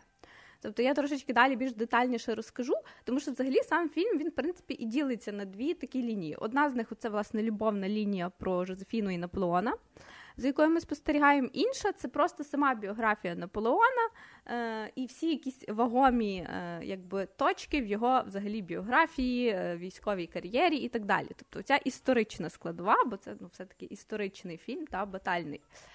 Взагалі, з самого початку нам взагалі не розказують, і це трохи дивно. Нам повністю не розказують ні про дитинство Наполеона, як то прийнято в бойопіках, ні про якусь його юність, молодість, де він виріс, ну просто нічого.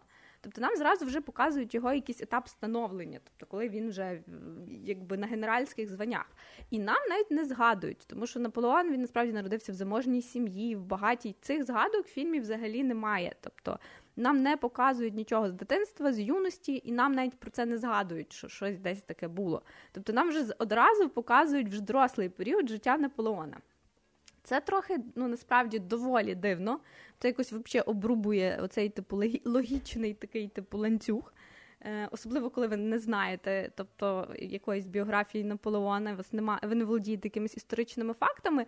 Я думаю, що було би цікаво розказати взагалі, що це за людина, де вона народилась, в якій сім'ї, щоб була якась передпосилка про, про те, як він взагалі став тим, ким він став.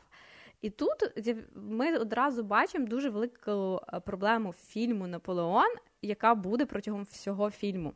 Це те, що в фільмі взагалі ви не почуєте і не побачите нормально жодної історичної справки. Тобто, якщо ви взагалі нульові в біографії Наполеона, за дві години вам нічого не розкажуть, і ви нічого не зрозумієте. І це, типу, дуже велика проблема, тому що, хоча фільм проходиться про всіх основних подіях в житті Наполеона, там битва під Ватерлоу, битва в Тулоні, там його власна коронація, коли він сам себе вирішив коронувати. Але нам нічого не пояснюється. Типу, кожен з цих епізодів нам фактично показується мовчки. І якщо ви взагалі не знайомі з біографією Наполеона чи історією Франції, то ви нічого не зрозумієте.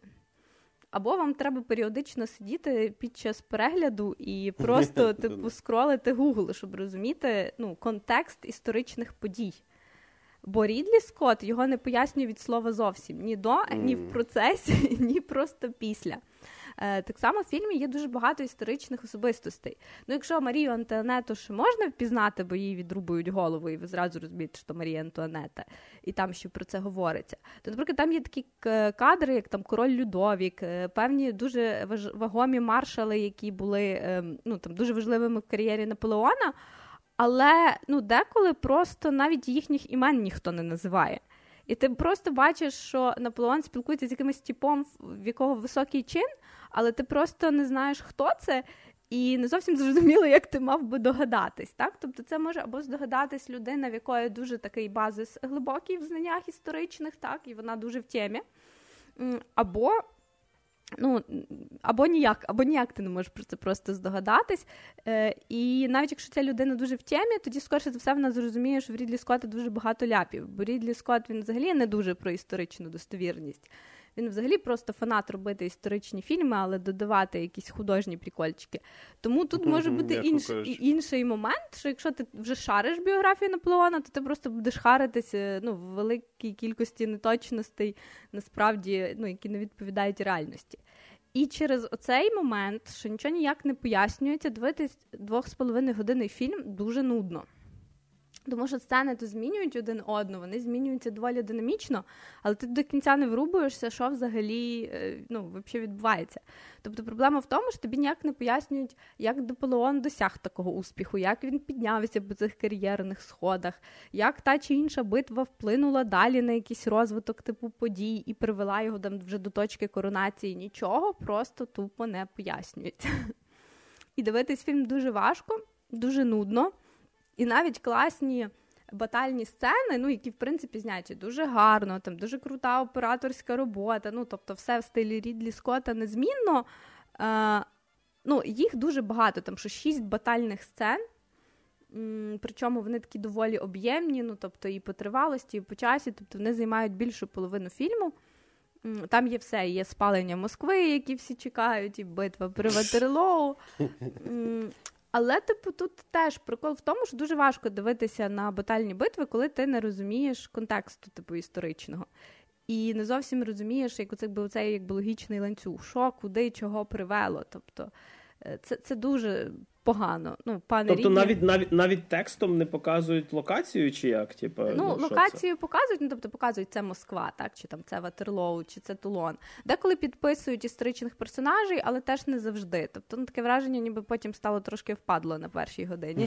Ну тобто, десь підписали, що це там Людовік 14, і десь вже ні. Ну тобто в такому контексті заморочилися. Тобто, потім ти, забили, наприклад, ти розумієш, що це битва під Ватерлоу, супер. Але, наприклад, якщо я там мало б що про це знаю або вже нічого не пам'ятаю зі школи, то мені хотілося б ще пояснити, а чого ж вона така важлива в історії Франції. Так от у цього епізоду там немає, типу, навіть у ці діалоги там між маршалами, вони такі дуже сухі. Вони, типу, там добрий день, як погода, як ваш день, типу, ну що там, ми там рулим, рулим. Все. Ну, тобто немає цього, як я кажу, контексту, який вводить тебе от вообще в розуміння, що від ну, історично, так? Тобто весь цей ну, масштаб. Е, плюс, типу, битви, ну вони все одно програють по епічності попереднім фільмам Рідлі Скотта. Е, сцени трошечки коротші, ніж були раніше, вони трошки вирізані. Тобто він швидше вбиває людей, підриває коней. Тобто все все те, що Рідлі зазвичай в своїх фільмах більш розтягує і більш так смакує то тут воно якби все те саме є, але коротше по часу і більш ужато. Тобто, хоча, якби я кажу, цих батальних сцен дуже багато, але вони самі по собі такі більш врізані. Тобто вони так дуже швиденько, дуже різко, типу, починаються і дуже різко закінчуються. Там дуже багато хто навіть проводить паралелі між е, сценою е, бою в Тулоні і е, початком фільму Довбуш Олесі Саніна. Тому що, чесно сказати, Довбуш куди яскравіше зняти, ніж от, от, от те, що я подивилася, що називається Це сильно заява. Ну, ну насправді, типу, більш динамічно, більш цікавіше. Тобто, якщо ми говоримо суто там про ну, сутички, бійки, батальні сцени і так далі. Тобто є вся ця жорстокість Рідлі Скотта, є дуже гарна сцена, де в коня влучає гармата, але просто в цьому і біда цього фільму, що сцена, де в коня потрапляє гармата, то напевно найяскравіше, що є в ньому в ньому за всі дві години. Типу. Тобто, і це дуже велика біда, бо весь цей час, поки я сиділа в кінотеатрі, в мене було просто відчуття нудоти. Наприклад, сцена, де пилає Москва, вона теж така доволі скучна, тому що там Бородіно і сцена з Москви вона, ну, її ну, ми знаємо, що Москву віддали без бою, і там, в принципі, навіть немає інших людей, крім армії Наполеона. Тобто вони такі просто вийшли, Москва горить, вони такі, а ну ми виграли, поїхали додому. Тобто, це все настільки сухо і нудно знято, що за цим просто не цікаво спостерігати. От Просто банально не цікаво спостерігати. Хоча там стільки матеріалу, що ну ніби мало би бути де розігнатись. Так само є сцена коронації Наполеона, де теж не пояснюється, що Наполеон сам себе коронував, що це спричинило великий скандал в тогочасному суспільстві, бо ніхто такого ніколи не робив. І що дуже багато людей були проти, і що дуже багато людей е, навіть хотіли повернути монархію. Про це ніде ні словом ніхто не згадує теж. Тобто від чого ця сцена як втрачає теж якусь свою значимість, бо ну просто типу, просто коронація, типа, ну добре, що ми такого ніде не бачили, нічого. Ріді Скотту треба було глянути хоча б пару сезончиків Гри престолів. Якщо йому впадло було розказати за кадровим голосом, що тобто, не ніякого просто закадрового... то хоча б за, за рахунок експозиції. Ніякого закадрового голосу, ніяких просто текстом описаних моментів, що типу, дивіться, це така битва, там загинуло стільки людей, просто нічого. І ну, це великий мінус фільму, який який не рятують навіть ці от доволі гарно зняті та поставлені батальні сцени. Другий момент, що хоча цей фільм костюмований, він чомусь виглядає дуже дешево. Тобто, зазвичай е, в таких фільмах, якщо е, якісь провали в сюжеті, там погана гра акторів, не дуже сценарій, ну то хоча б виглядає він гарно. Ну, тобто, зазвичай ти хоча б ведешся на картинку.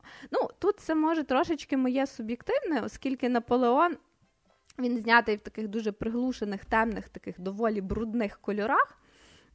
Але тут ще головне питання в тому, що і, чесно кажучи, не видно якоїсь величі, коли ти дивишся цей фільм. Тобто не сильно якісь особливо вражаючі костюми, не сильно якісь там вражаючі декорації, хоча там і Лувр, і Версаль, і все знято. Тим не менш, воно якось так, типу, не виглядає помпезно, не виглядає розкішно. Тобто навіть там Жозефіна в своїх туалетах, в своїх е, костюмах виглядає якось доволі скромно. Як для королеви е, Франції, так як як для дружини Наполеона. Це теж, тобто, можливо, через цей такий приглушений тьмяний тон який мав би додавати якоїсь реалістичності, ну немає навіть у цього відчуття помпезності. Ну і взагалі я ніде не читала, можливо, це була фішечка Рідлі Скотта, про взагалі е, персонажа Наполеона, про взагалі те, як зображений він у цьому фільмі. Ну, Хоакін Фенікс, ми взагалі знаємо, що він любить грати всяких фріків, ну, всяких соціопатів, дивних чуваків. І це його фішка. Тобто це те, що в нього гарно виходить. І, власне, в Наполеоні він, в принципі, такого і Фріка грає. Тобто нам тут Наполеон він показується не як такий великий масштабний політик, там політик своєї епохи, через якого там життя Франції змінилось, який вплинув там, не знаю, на, на перебіг подій в Європі. А нам показують такого абсолютно е, неприємного, дуже слабкого чоловіка. Е, який виглядає дуже жалюгідно. Ну, от прям реально, типу, дуже жалюгідно. Тобто, по-перше, е, всі постійно над ним стібуться і його підйобують. Тобто, це і Жозефіна, і е, його офіцери, і його військові. Тобто, просто всі його назвемо так підопічні, вони всі ставляться до нього трошечки так, як до якогось типу чокнутого придурка. Типу.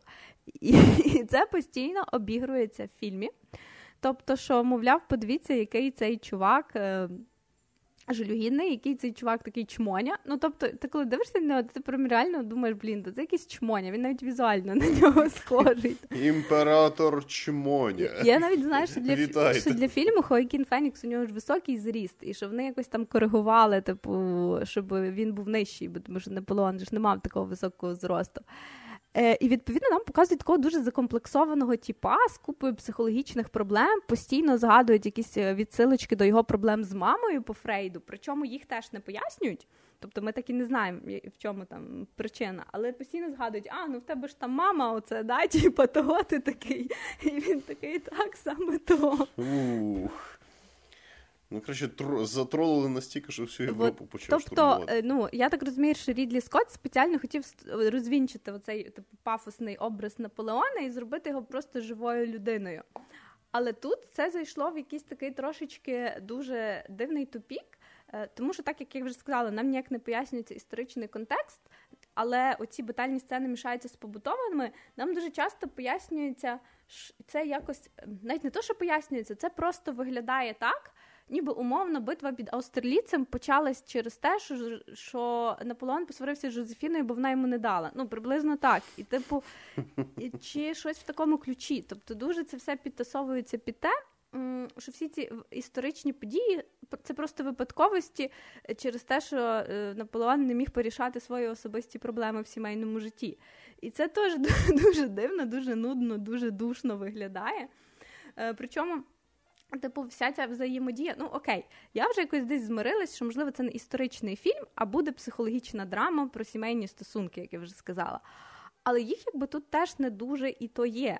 Тобто на початку нам просто показують оці, як я вже казала, любовні ігрища, і ці сцени Жозефіни і Наполеона вони дуже недолугі. Тобто нам показують якісь такі любовні сцени, де Наполеон показується просто взагалі нездатним ні до чого, який не може задовільнити Жозефіну, який не вміє, який не має досвіду. І це настільки якось так знято підкреслено жалюгідно, що моментом ну, мені мені, да, мені було неприємно на це дивитись. Тобто я така, боже, ну не показуйте, як Наполеон лізе під стіл з Жозефіною і валить її, бо це якось ну, щось не то.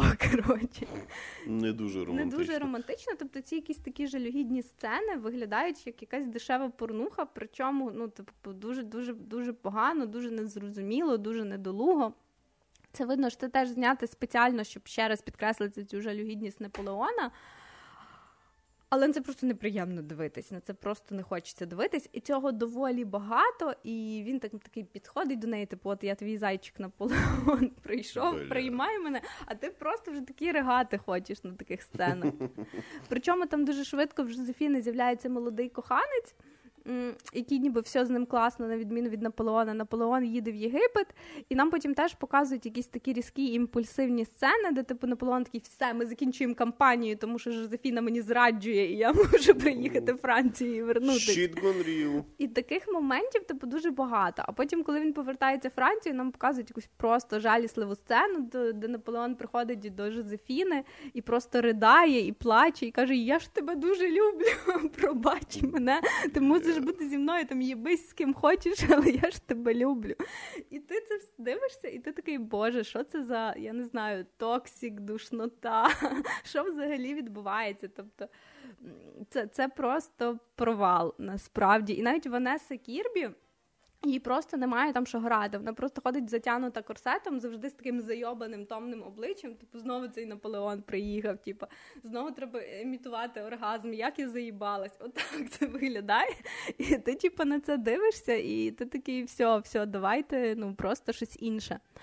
А потім, ну теж такий невеличкий спойлер, ця любовна лінія взагалі обривається, тому що по біографії, ну це не зовсім спойлер, Жозефіна в якийсь момент вона розлучилась з Наполеоном. Що так? І що, якби що не склалось? відповідно там показують цей момент, що вони розлучились, і так як їхні стосунки стають ще кращі після розлучення, бо раптом вона саме після розлучення починає його підтримувати. І оця любовна лінія, і взагалі оцей вплив Жозефіни, е, він теж дуже різко обривається. І насправді, якщо я чекала, що хоча б покажуть цю таку домінантну Жозефіну, яка має вплив на Наполеона, і напевно під її тиском він там приймав якісь рішення, то цього теж нема. Тобто це теж не показують. Я ж кажу, це просто такий якийсь жалюгідний тіп, який постійно плаче, ниє, е, жаліється і і все. І ти такий, що? Ну, Тобто ми розуміємо, що Наполеон явно там фігура ідеалізована десь, але ну все-таки це був чувак, який тримав там всю Європу під контролем. То може трошки поваги до, до, до нього теж прояв. Поваги до завойовника Європи, будь ласка, Ліра така сидить. Так, а тут ти просто дивишся на Наполеона Хоакіна Фенікса, який, в принципі, просто грає якогось типу. От я дивилась фільм Всі страхи Бо, так просто грає цього самого тіпа, тільки в мундирі Наполеона, чи якогось знову ж таки Джокера, просто в мундирі Наполеона.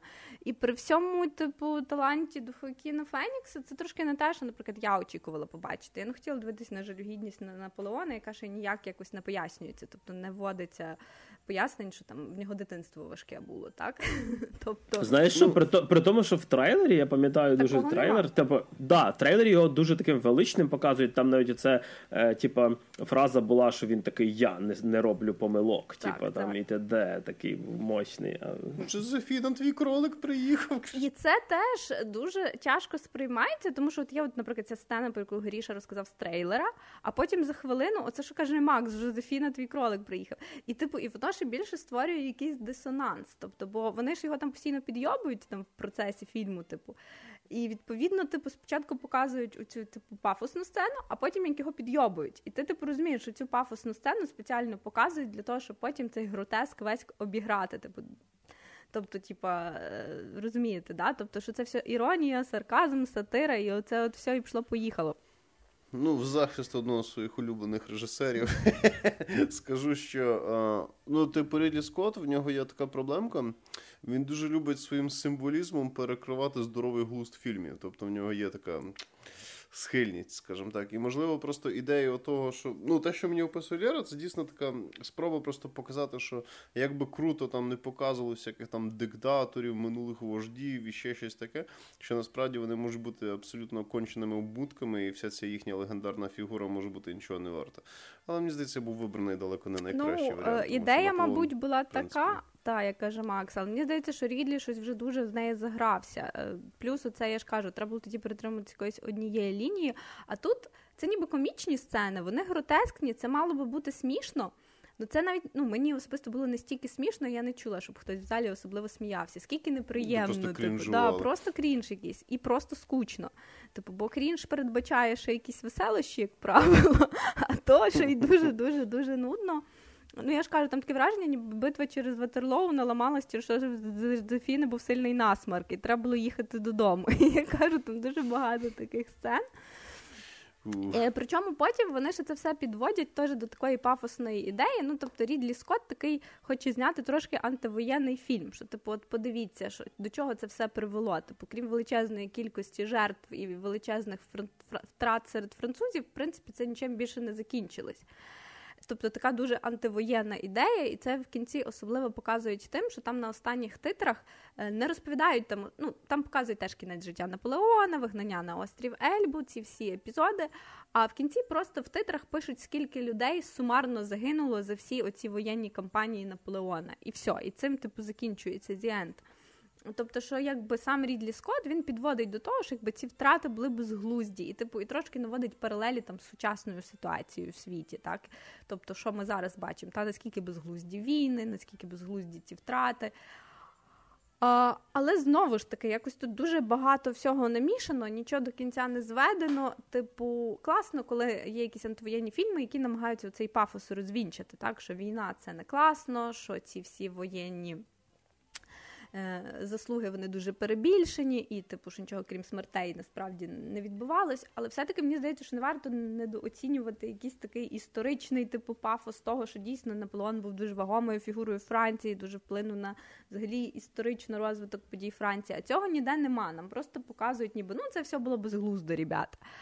Ну, якби цей епізод є, але вже аж так геть обостінювати все, мені здається, це теж не дуже правильно. Ну, тут треба було певного балансу все-таки дотримуватись. Тобто, навіть якщо велична історична фігура кончений мудак, можна писати, що він кончений мудак, але при цьому балансувати з тим, чи дійсно ця людина принесла щось в історію. Якщо ця людина дійсно щось принесла в історію, то напевно все-таки це теж треба враховувати. Тобто Ванесу Кірбі мені навіть десь шкода, і Хоакіна Фенікса частково теж, тому що Хоакін Фенікс хоча б ще якийсь якийсь типаж відіграє. Тобто щось він там грає, щось йому є, що грати. Ванесі Кірбі особливо і немає що грати, якщо чесно. І якщо я очікувала, що о, Ванеса Кірбі зараз щось буде, то теж нічого не було. Тобто я не можу сказати, що там що його, що її гра була якось особливо вражаюча. Можливо, просто через загальний тон фільму. Ну або треба було це робити в рази коротше, можливо, за півтора години це би не набридло. І було навіть весело і смішно. За дві з половиною години. Ну тобто я не розумію претензії Рідлі Скотта, що йому не подобається, що вкотре його нову роботу критикують. Тому що є насправді за що. І виходиш з кінотеатру з відчуттям, що краще би цього взагалі я не дивилась. І я насправді не раджу йти на цей фільм в кінотеатри, і якщо чесно, я навіть не раджу його вам дивитися вдома. Хіба ви прям дуже сильний фанат Рідлі Скотта.